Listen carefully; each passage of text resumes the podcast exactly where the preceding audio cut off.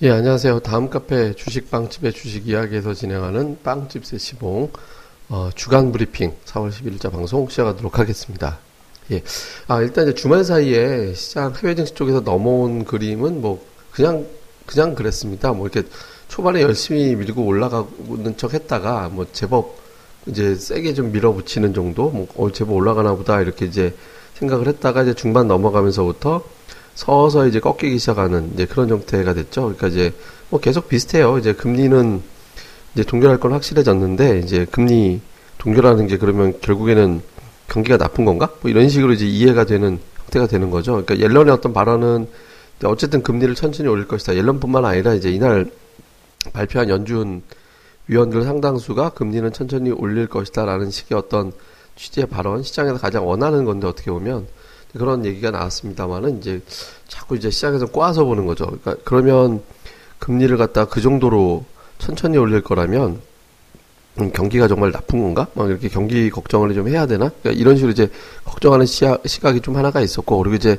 다음 주부터 알코아를 비롯해서 뭐 웨스파고 이런 어떤 금융기관들 실적 발표가 이제 시작이 되니까 그러니까 실적 발표 시즌에는 조금 숨고르기를 좀 해야 되지 않을까 이걸 보고서 그 다음에 이제 판단을 해야 되지 않을까 이렇게 인식을 하는 예, 그런 어떤 이제 경계감이 이제 작용하다 보니까 초반 대비 이제 매도세는 늘었는데 그걸 받아 쳐줄 만한 매수세는 이제 부각되지 않은 상태죠. 그러니까 점진적으로 보면 시장은 약간 이제 갇히는 듯한 어떤 그런 국면으로 좀 들어간 것 같다. 이렇게 이제 우리가 보면 될 것 같아요. 그래서 뭐 지난 주말 기준으로 보면 시장은 딱히 뭐큰 재료 또는 나쁜 재료 이런 걸 갖다가 이제 달고 들어온 건 없기 때문에 이제 무난하게 어떤 이제 이번 주에도 시장은 좀 나올 것 같은데 다만 이제 이번 주에 좀 변수가 상당히 좀 많이 있습니다. 뭐 우선 이제 해외 쪽 변수를 보면 근데 우선은 어 미국의 어닝 시즌이 시작된다라는 거. 근데 제가 이건 뭐 한번 말씀드렸습니다만은 미국이 그러니까 제가 대표적으로 뭐 기, 떠들기는 많이 떠드는데 그 떠드는 거 대비 재료가 별로 이렇게 크게 영향을 안 주는 재료가 두 개가 있어요. 이게 뭐냐면 하나는 미국의 어닝 시즌이고 또 하나는 중국의 양회. 그러니까 이 기간에는 증시가 막 되게 어떻게 막 엄청난 뭔가가 나올 것 같이 이렇게 긴장도를 하지만 실제로는 뭐 대단한 일이 벌어지는 경우는 별로 없잖아요. 그냥 그런 대로 그냥 이제 흐지부지 지나가게 되는 경우가 많죠. 특히 이제 미국의 어닝 시즌 같은 경우는 이제 실적 발표할 때는 대체로 예상치를 상회하는 경우가 많습니다. 그러니까 이번에도 제가 미리 예측 아닌 예측을 해보면 실적 발표를 하는 기업들의 거의 70% 가까이는 예상치를 상회할 거예요.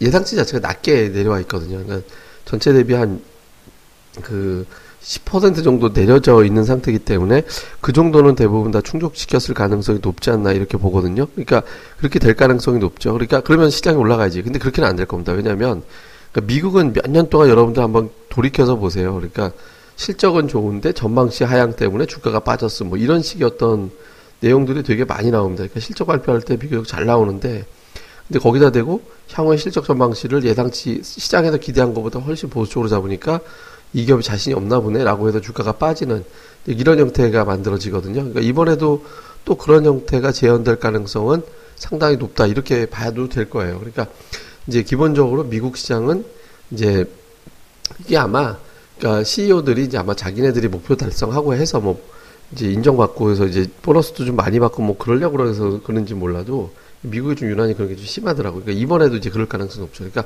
어닝 시즌 자체는 우리한테 그렇게 결정적인 변수는 안 될 거예요. 이제 이거보다는 환율을 좀 잘 봐야 되는데요. 제가 이제 환율은 엔달러 환율을 좀 많이 챙겨 봐야 된다 이렇게 생각을 하거든요. 그러니까 엔달러 환율이 왜 중요하냐면 지금 그러니까 엔화 환율이 계속해서 이제 최근에 강세죠. 그러니까 엔화가 계속해서 이제 강세로 가는 그런 흐름이 나오는데 엔화 강세가 계속해서 이어지는 형태가 돼 버리면 이거 조금 골치 아파질 수 있습니다. 왜냐하면 엔화가 강세를 보이는 국면에서는 안전자산이 엔화만 안전자산인가 이런 식으로 인식을 해버리거든요. 그러니까 엔화만 안전자산이 돼버린다. 이러면 달러하고 금이 붕 떠버리잖아요. 그러니까 달러하고 금이 안전자산으로서 역할을 못하는 상황이 된다는 얘기는 그만큼 미국이라든가 다른 나라 사정이 굉장히 안 좋다라는 게 돼요. 차라리 달러 강세로 가면 그래도 미국은 괜찮은가 보지? 뭐 이런 식으로 이해가 되는데 엔화만 강세를 보이는 형태가 되면 우리야 뭐 수출 경쟁력이 좋아지겠지 뭐 이렇게 이제 생각을 할 수는 있지만 그게 아니라 이제 그 글로벌 경기가 정말 안 좋을 때 달러조차도 강 저기 강사다고 인정받지 못하는 경우 이럴 때 엔화가 독보적으로 치고 나가는 경우가 좀 생기거든요. 그러니까 이제 이게 시장에서 오히려 환율이 되게 중요하다. 그러니까 이게 이제 좀 챙겨봐야 되고 그 외에는 역시 뭐 중국하고 유가죠. 뭐 근데 중국이 이제 이번 주 GDP 발표가 되는데 1분기 GDP 나오는데 시장의 예상치는 이제 6.7 정도 돼요. 그러니까 그 정도 부합하게만 나온다면 뭐 중국이 이제 계속해서 이제 부양책을 가동을 할 것이다 이렇게 기대를 할 거기 때문에 그건 될 거예요. 근데 만약에 이제 6.5가 나오면 6.5 정도가 나오면 일단 예상치를 해야지만 부양을 한다라는 어떤 재료보다 중국이 경기가 정말 안 좋으니까 여기서 한번 도망갔다 와야 되나 이런 식의 어떤 심리가 자극될 가능성이 높거든요. 그래서 중국의 GDP 예상치가 6.7 정도 그 정도 거의 정확하게 이제 예상치대로 나오는 게 부양을 향후에 할 것이다라는 기대감과 더불어서 지금 중국이 그렇게 나쁘진 않구나라는 식의 어떤 두 가지 해석이 이제 가능하게 되기 때문에 이게 지금 굉장히 중요한 네, 이번 주 어떤 뭐 이제 변수가 될 거고 그다음에 유가는 아마 이번 주에 바로 방향 잡기는 어려울 겁니다. 이게 17일에 산유국 회의가 좀 있기 때문에 유가는 점진적인 어떤 반등 정도? 예, 그러니까 반등, 그러니까 뭐 지난번에 이제 저기 35달러를 깰 줄 알았죠. 근데 그런데 제가 35달러는 굉장히 중요한 선이기 때문에 아마 지켜줄 가능성이 있다. 그리고 지켜져야 된다. 라고 말씀을 드렸는데 그게 이제 지켜졌거든요. 근데 이번 주에 산유국 회의에서 아마 전격적으로 우리 일제히 감산하세요. 이렇게 결정 나오진 않을 거예요. 그렇게 되지는 않을 거고, 그러니까 상당히 동결을 할 정도로 서로 어떤 합의를 이루는 것 같은 발언 정도가 나오는 게 현실적일 거거든요. 그 나라가 뭐 몇 개가 모이는데 그게 이제 뭐 합의가 제대로 되겠습니까? 근데 어쨌든 그렇게 된다고 치면 뭐 그렇게 된다 하더라도 유가가 이제 밑으로 갈 방향은 막아주게 되거든요. 그러니까 그러면서 이제 다시 각국이 이제 최근에 유가 흐름을 갖다가 이제 끌고 올라가는 과정에서 5월 정도 되면 저 석유 미국의 이제 석유화학 업체들이라든가 이런 데가 설비를 갖다가 이제 보수하는 게 마무리가 되기 때문에 이제 공장이 돌아가면서 이제 재고가 줄어들 가능성이 높거든요. 그럼 유가가 올리는 재료가 돼요. 그러니까 그렇게 되면 이제 6월까지 유가가 계속해서 상승을 타진하는 흐름이 나올 가능성이 높거든요. 근데 다만 이번 주 자체는 그 산유국 회의라든가 이런 거 전이기 때문에 그러니까 유가는 뭐 등락은 계속 이제 보이긴 하겠습니다만은 뭐 결정적으로 방향을 잡기는 어려울 것 같다. 그래서 종합해 보면 그러니까 어린 시즌이라든가 뭐 이런 것들 때문에 시장이 전반적으로 큰 방향을 잡기보다는 그냥 등락, 그 위아래. 근데 그렇게 나쁘지는 않은 그 정도의 흐름이 나올 거다. 이렇게 봐야 될 것 같아요. 그리고 이제 만기는 이번 주는 특이하게 월화 거래되면 수요일이 선거일이라서 쉬고 이제 목요일이 만기잖아요. 그러니까 이틀 거래되고 만기로 바로 넘어가거든요. 근데 포지션을 보면 뭐 그렇게 뭐 매도로 우리가 걱정할 정도 상황은 아니지 않나 이렇게 보여지거든요. 지금 뭐 241에서 왔다 갔다 이제 지금 되고 있잖아요. 그러니까 뭐 지금 선, 코스피 200이 241에서 이제 왔다 갔다 하는데 지금 대략 포지션 보면 개인 투자자들이 수익을 내려면 245가 넘어가야 돼요. 그러니까 적어도 1.5%니까 한 2천 가도 상관이 없어요. 그러니까 2천 정도 가도. 오히려 이제 2천, 그러니까 지금보다 지수가 한 10포인트 이상 올라가 주는 게 이제 기관이라든가 이런 쪽에서 수익 포지션이 나오거든요.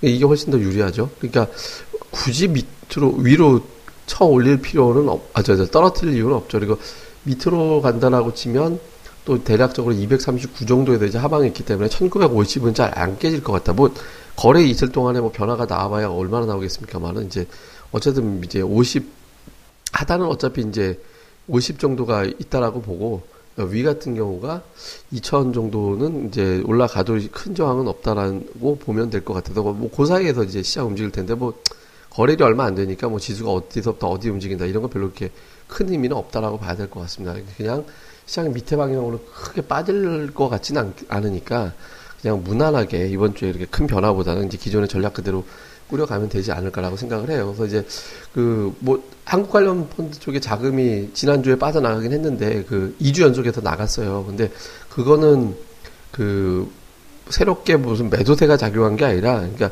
지난 3월 말부터 지난주까지 아시아 증시에 휴장이 되게 있었거든요. 뭐 홍콩, 중국, 우리나라 이렇게 있고 이번 주에 또 우리나라도 뭐 휴장 있고 하죠. 이렇게 이렇게 주요 거래량이 좀 많은 나라에 휴장이 있을 때는 관련된 펀드 자금 유입이 끊기거든요. 그러니까 아마 그것 때문인데 이번 주에는 다시 이제 우리나라가 휴장 있죠. 그러니까 이번 주까지는 대규모의 자금 유입이 되지는 않을 수 있습니다. 근데 그 다음 주부터는 자금 유입이 되기 때문에 아마 이번 주보다는 곧 돌아오는 다음 주, 그러니까 18일 이후 그때가 이제 시장 흐름은 훨씬 더 유리해지고 이번 주는 그냥 안 빠지고 그냥 찔끔찔끔 올라가는 정도를 타진할 수 있는 정도 뭐 그 정도 진행이 된다 이렇게 보면 될 것 같아요. 그래서 지금 뭐 이 국면에서는 그러니까 외국인 투자자들 같은 경우는 계속해서 산업 구조적인 된 어떤 소재 쪽, 그러니까 예를 들어서 뭐 여기는 최근에 끌어올린 게 이제 철강, 화학, 그다음에 이제 태양광 이런 거잖아요. 이게 다 산업 구조정 되면서도 다음에 소재 쪽이라든가 이런 쪽에 해당되는 산업이거든요.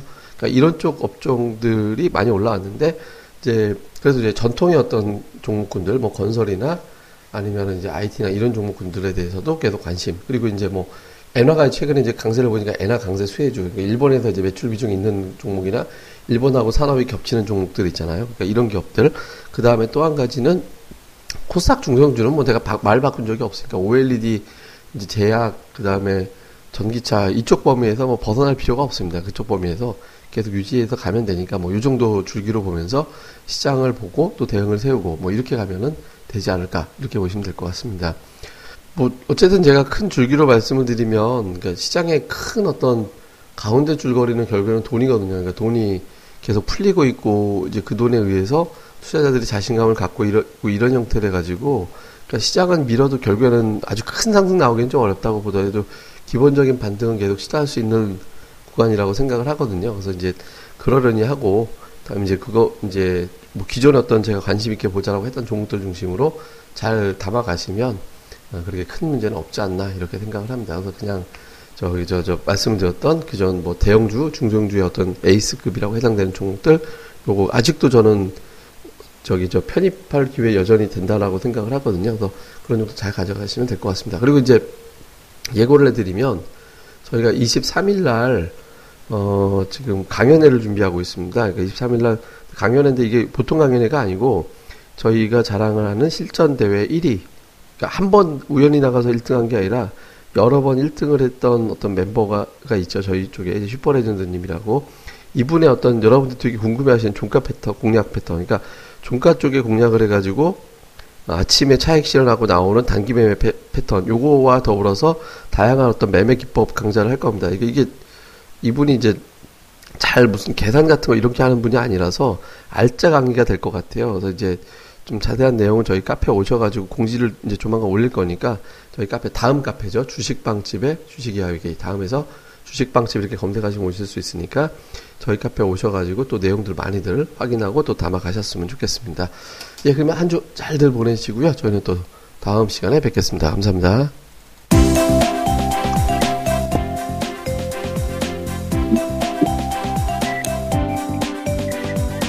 아, 안녕하세요. 주식방집 운영자 불사조입니다.